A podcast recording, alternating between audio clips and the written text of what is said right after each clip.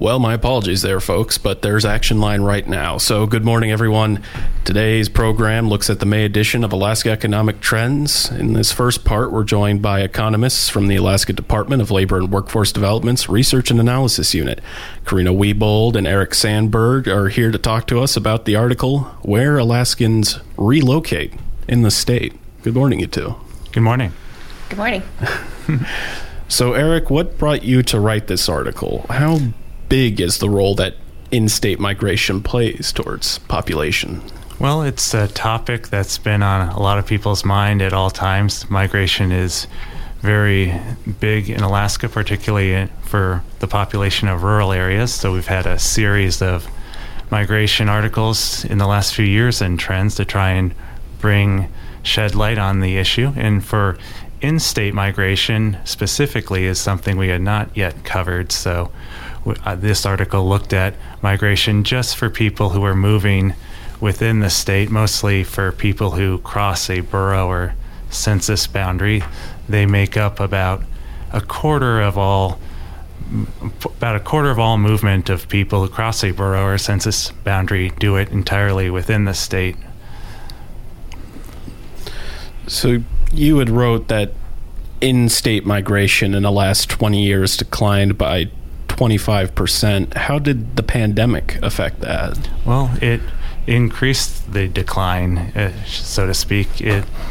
About 20 years ago, about 19,000 people moved across a borough or census area in the year 2000, 2001, and that has dropped to just over 14,000 in 2020 to 2021. And the pandemic, that number dropped more steeply than any time in the last 20 years. During the 2020 to 2021 year, it dropped about 1,000 people. So whether that continues or not, we'll have to see, but for the 1 year of data we have for the pandemic, it caused a steeper drop. A noticeable impact. Yes. So as a resident looking to move somewhere else in Alaska, you could go either to a rural community or urban. Where did you find residents migrating to? Well, generally they migrate to urban areas. The destinations tend to closely match the state's population, so more populous urban areas receive about a proportionate share of migrants. But for rural areas, in-state migration is a larger factor, both in people who leave rural areas tend to stay within the state, and rural areas tend to get migrants from in-state, versus urban areas, which are, while they receive most of the in-state migrants make up a smaller percentage of the newcomers moving into a place like Juneau or Anchorage. And so the out-of-state migration's bigger in urban communities. Yes. Okay. And give our listeners a frame of reference here. Which part of rural Alaska are we talking about? Well, the highest, basically, when I say rural Alaska, basically I mean the areas kind of outside of the five major boroughs, so Anchorage, Mat-Su, Kenai, Fairbanks, and Juneau. And for areas outside of those major boroughs, in-state migrants are a large proportion of a majority of the in-migrants and out-migrants who come into and leave the community. But for those five urban boroughs, the in-migrant, even though they take in the largest share of in-state migrants, make up a smaller percentage. And what's the pattern for Southeast? Well, Southeast is kind of interesting when we look at in-state migration, because for other parts of the state, there's a lot of migration in between various economic regions. So you have people moving from the northern region to Anchorage, from the interior to Anchorage, Anchorage to Southwest. For in-state migration within Southeast, it tends to be more localized. People in Southeast don't tend to move to other parts of the state. If you're moving in southeast and you're staying in state, you tend to move to another part of southeast. So often Anchorage or Petersburg to Juneau or Haynes to Juneau or Prince of Wales to Ketchikan. So southeast is unique in that regard. So if the rural communities are seeing this in migration, what does that mean for urban communities? Where are people typically coming from? So for urban communities, for in-state migration, it depends on the part of the state. For Anchorage, which is sort of the axle of the wheel, so to speak, people are coming from all over, at least outside of southeast. Anchorage gets some migration from Juneau, but for Anchorage, about 40% of places in the state of Alaska, Anchorage is the top destination. So that it's not just south central like the Mat-Su or the Kenai, but also all the way down the Aleutian chain, all in the North Slope and some parts of western Alaska, but also, Copper River Basin. For the interior, Fairbanks is, of course, the hub city. So Fairbanks draws in people from all through the Yukon River Basin and the Alaska Highway. But here in southeast, Juneau is the hub for pretty much Wrangell north. So Sitka, Wrangell, Petersburg, all Alhuna, Angoon. People, if they leave those areas and want to stay in state, they tend to come to Juneau. So over the last 20 years, who gained the most in state movers? Well, it roughly matches proportionate, but it's the Anchorage Mat-Su region gained the most in state movers, about 54%. The interior Alaska, second, 13%, Gulf Coast, 12%, Southeast, 10%. Those percentages are roughly proportionate to their total population. And let's talk about the routes in the state, because you found that many are in decline. Yes. When we look at the overall decline, the question is, how many, is that everywhere across the state, or is it just certain routes dragging that total number down? And we looked at it, and it is pretty across the board. For the sake of space, I had to cut down to 12 major routes in the article. They're mostly the back and forth, the economic regions between Anchorage, but also internal southeast migration and the migration between Anchorage and the Mat-Su boroughs. And everywhere except the migration between Anchorage and Mat-Su borough have seen fewer migrants than they did 20 years ago. And what did you find interesting about that? Well, I mean, we kind of tend to think of the migration of people moving out of rural Alaska into urban Alaska is constantly growing, that the rural areas are just completely emptying out. And the truth is that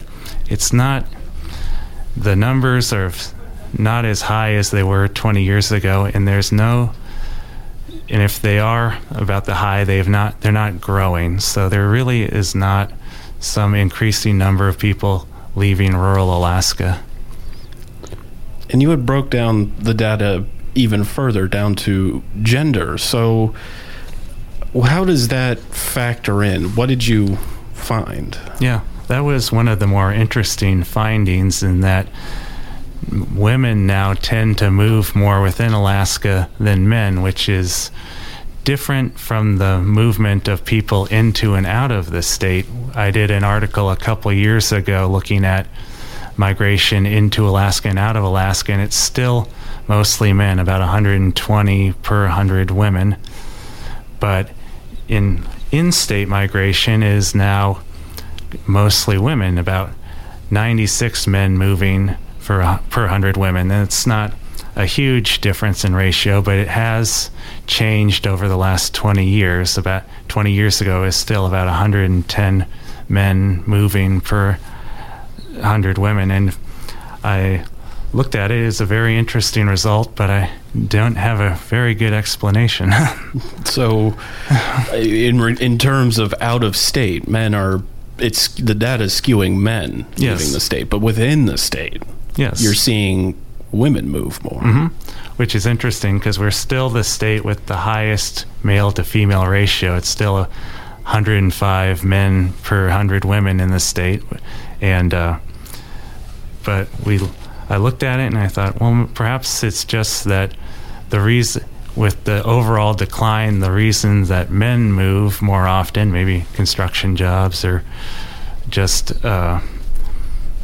taking other jobs, has declined more than the reasons that women move. But it's something that requires further study. So what about the age aspect? There was a lot of 20 to 35 year olds moving. Yeah, when you compare the age of migrants versus the age of the total population, the migrants skew younger. That's not really surprising. Younger people are more unsettled in life. They're less likely to own a home, more likely to change jobs, and more likely to seek new opportunities. So basically, vast majority of migrants are under the age of 35. Is there anything you'd like to add, Eric? No, we've covered the article. Hopefully people go out and read it. It has a lot of good information.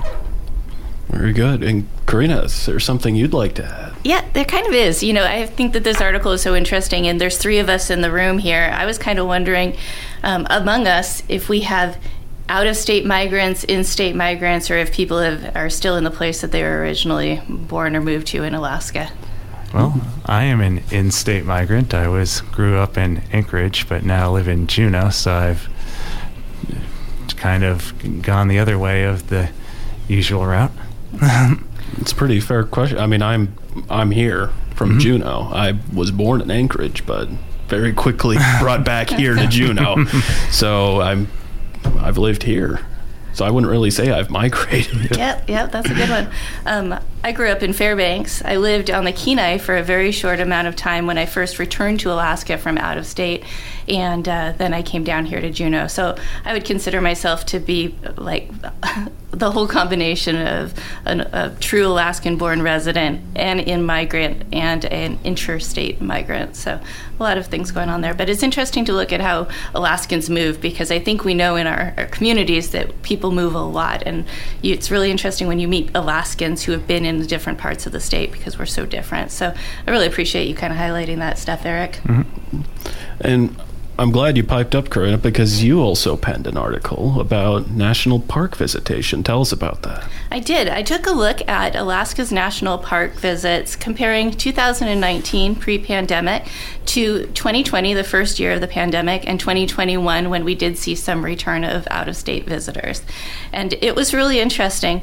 When you look at national park visits, the first year of the pandemic, they were hit about 28% decrease over the year before, but Alaska saw about 3 times as much of an impact in our national parks.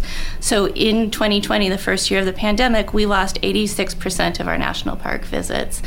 And Alaska's pretty interesting because we have 8 national parks, but we only have, they're very different in size. So the 2 largest as far as the number of visitors are Glacier Bay down here in Southeast and then Denali. And they both have an average annual number of visitors of over 600,000, but several of our parks have less than 100,000 or less than 20,000 visitors per year.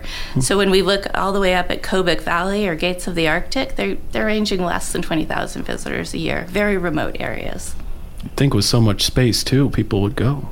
Mm-hmm. The amount of space, the need to have open air activities for that, especially in the first year of the pandemic, really did drive national park visits nationally and within Alaska. In 2020, we went from almost 2 million visitors in 19 down to about 300,000 in 2020. That's a huge decrease, but those 265,000 visitors here in Alaska to the parks were most likely Alaskans, and we can take a look at where they were going, which is pretty interesting. And Kenai Fjords, which is attached to the road system and close to the population centers of Anchorage, Mat-Su, and of course the Kenai Peninsula, had a lot more visitors in 2020. They only lost 2/3 of their visitors, not 86%. And then in the second year of the pandemic, they were actually above 2019 levels. So in-state visits to these parks really increased in Kenai Fjords. Plus, we had some independent out-of-state visitors. The biggest impacts that we saw were in Glacier Bay and in Denali, and those are the two largest parks that are very popular with tourists. Glacier Bay gets tourists coming in on the cruise ships and comes in that way. They dropped 99% in the first year of the pandemic and only rebounded to 13% of normal in the second year. We didn't have really cruise ships in the second year of the pandemic. That's going to be very different this year, and it's going to be really neat to look at it. Denali lost 91% of their visitors in the first year of the pandemic, and then bounced back to nearly 40% of normal in the second year. And Denali was another one that's really interesting because being on the road system and centrally located between Anchorage and Fairbanks, there's a big potential to have in-state visitors to those areas.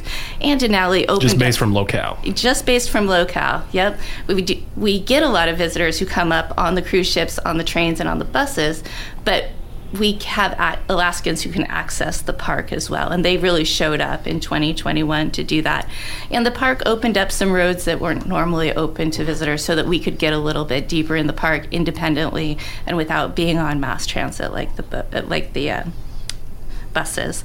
So it's going to change a lot this year, though. Both of our two largest parks are probably going to see near normal numbers of visitors if this cruise ship and visitor season looks like normal. And then, like I mentioned, Kenai was already above pre-pandemic levels, and we should be seeing some return to more normal numbers in most of our largest parks. It'll be a little bit more of a question for like Kobuk Valley and Gates of the Arctic that are very remote, but like I said, they tend to have very few visitors anyway.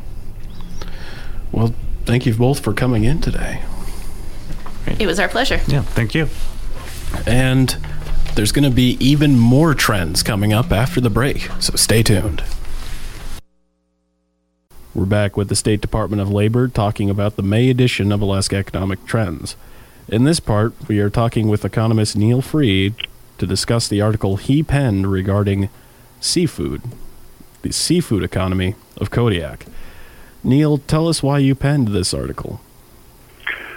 Well, one is we hadn't written one for a long time, and I started looking at it. And, you know, Kodiak is really a pretty remarkable, very sort of atypical fishing town in Alaska. And that's saying a lot because we have a lot of fishing towns in Alaska. But, you know, Kodiak is, I think, remarkable for a number of different reasons. One is it's just not talked about a lot, even though it's one of the powerhouses in the state. It has one of the largest fisheries in the country. It's definitely probably the most diverse fishery in the state, and we just don't hear a whole heck of a lot about Kodiak on a regular basis. We hear a lot more about Bristol Bay and other places. And, you know, fishing's been Kodiak's standby for, you know, 150 years or more. So it's just, it's an interesting place with lots of diversity and a lot of things that really don't exist elsewhere in the state.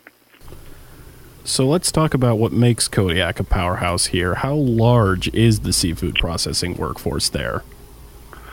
Well, the processing workforce, it's interesting, and it's not just its size, but for example, on an annual basis, in 2020, the processing side was about 1,100 folks. The harvesters were about 550. But what's the real remarkable thing about the processing workforce is that it has the largest resident workforce. In other words, these are people that are helping process those rich resources that actually live in Kodiak. It's about 57% of their workforce are local residents. And that's just, you know, compared to Bristol Bay, it's less than 1%. There's no other place in the state that has such a large resident workforce. And one of the reasons why I can support that is, you know, Kodiak also has such a diverse fishery that those processing plants in Kodiak are humming along most of the year. It doesn't just happen in, you know, June, July, and August where you assemble a giant temporary workforce and bring them in and then they leave. There it's going on all year long. I mean, there are some times in this winter where they're almost as busy as they are in the summer. And I understand that their catch is rather volatile, but if they're year-round, it may help with that. Yeah, I mean, you know, fishing is, you know, the definition of fishing is volatility. I mean, wherever you are, you know, for example, the value of their salmon catch in 2020 was $27 million, and then the next year it was $47 million, and that's not uncommon. Or, you know, the price of Tanner was $4 a pound in 2020, and then this last year in 2022 was $8. But, you know, the amazing thing about Kodiak is, you know, They're big harvesters in crab. They harvest halibut, herring, all kinds of groundfish, all kinds of shellfish, sable, crab, you know. And, you know, so one thing might not do very well one year, but the other thing does and makes up for it, you know. You know, and that's the strengths of a diverse workforce. I mean, some of us remember the giant king crab boom that took place. That was centered in Kodiak until it basically disappeared in the early 1980s. And they have not, you know, fished for king crab since then. But in spite of the fact that incredible rich fishery basically disappeared and was such a big driver in Kodiak survived because of all these other fisheries and also sort of the emergence of the ground fishery, the pollock, the cod, and the growth of that kind of backfilling some of those historic losses in the crab industry. And they still are a big powerhouse in the crab world. It's just a different type of crab. But it's that diversity that's been helping them move past that. It sure has. I mean, it's just, you know, It's kind of is an amazing place, and I think because of its sort of isolation and it's on an island, and maybe it's because they're just really busy, so all, you know, almost all year long, and so much of the activity takes place by residents that live there, and maybe aren't going out and, you know, telling them about their experiences all around the state or the country. You don't hear as much about it as you might other places, even though what they do is pretty remarkable. Well, Neil, I can tell you one thing I did not know was the seaweed industry there in Kodiak. Yeah, and that's pretty new. I mean, that's a sort of a new development and another sort of adding to that, potentially adding to the diversity of their ocean resources. And they also use, you know, unlike most places, they have found use for their fish weights. You know, they've turned it into oils and meal and fertilizer, whereas so many other places are dumping that back into the ocean. So tell us about how their tourism industry weaves into this. Yeah, and you know, almost everything does weave into their into these fish resources. You know, they have a pretty... you know, they took a big hit, of course, because of COVID, like everywhere else. But, you know, they have, you know, the cruise ships do come into Kodiak, although it's relatively small compared to other places. The pre-COVID, they got about 64,000 out-of-state visitors and about 26,000 cruise ship passengers. But so a majority of them were independents. But, you know, a lot of it's tied to, you know, harvesting their natural resources, whether it's hunting for brown bears or going out on fish charters or going to lodges. And others are, you know, just enjoying, you know, seeing the resources that exist in Kodiak. It's certainly not dominated by the visitor industry like, you know, much of Southeast and some of the other parts of the state. With all this boat activity, how large is the Coast Guard's presence? Coast Guard's huge. It's one of the biggest employers in Kodiak. It's one of the biggest Coast Guard bases in the United States. And of course, it's not just providing services to the local fleet, but they're doing the whole Gulf of Alaska, Bering Sea, and it's a huge presence there. Last count we had, there were about 800 Coast Guard personnel and another 1,200 dependents, and that's expected to grow. They're getting some more boats are coming in, so that's just going to expand. So it's a very large. They have a very large presence in Kodiak, the big and one of the largest in the nation. And so I imagine that helps with enforcement in the region, right? You bet. And it's also, a big employer. It provides a lot of stability to their economy as well. It's another leg to their economy. Well, Neil, is there anything you'd like to add about your article today? Well, the one other thing about diversity, since we were talking about their economic diversity, their population is pretty diverse as well in Kodiak. It's a little over half white, but 24% of it's Asian, which makes it has the highest second highest concentration of the Asian population in the state, and about 13% are Alaska Native, and then there's some other smaller groups, but it's got a pretty diverse population as well. So you got a diverse catch, you've got a diverse economy, you've got a diverse population. Yeah, no, that word really does describe Kodiak very well. Well, very good. Well, thank you for calling. And, you bet. And that's our program. We'll be speaking with Capital City Fire and Rescue on our next program.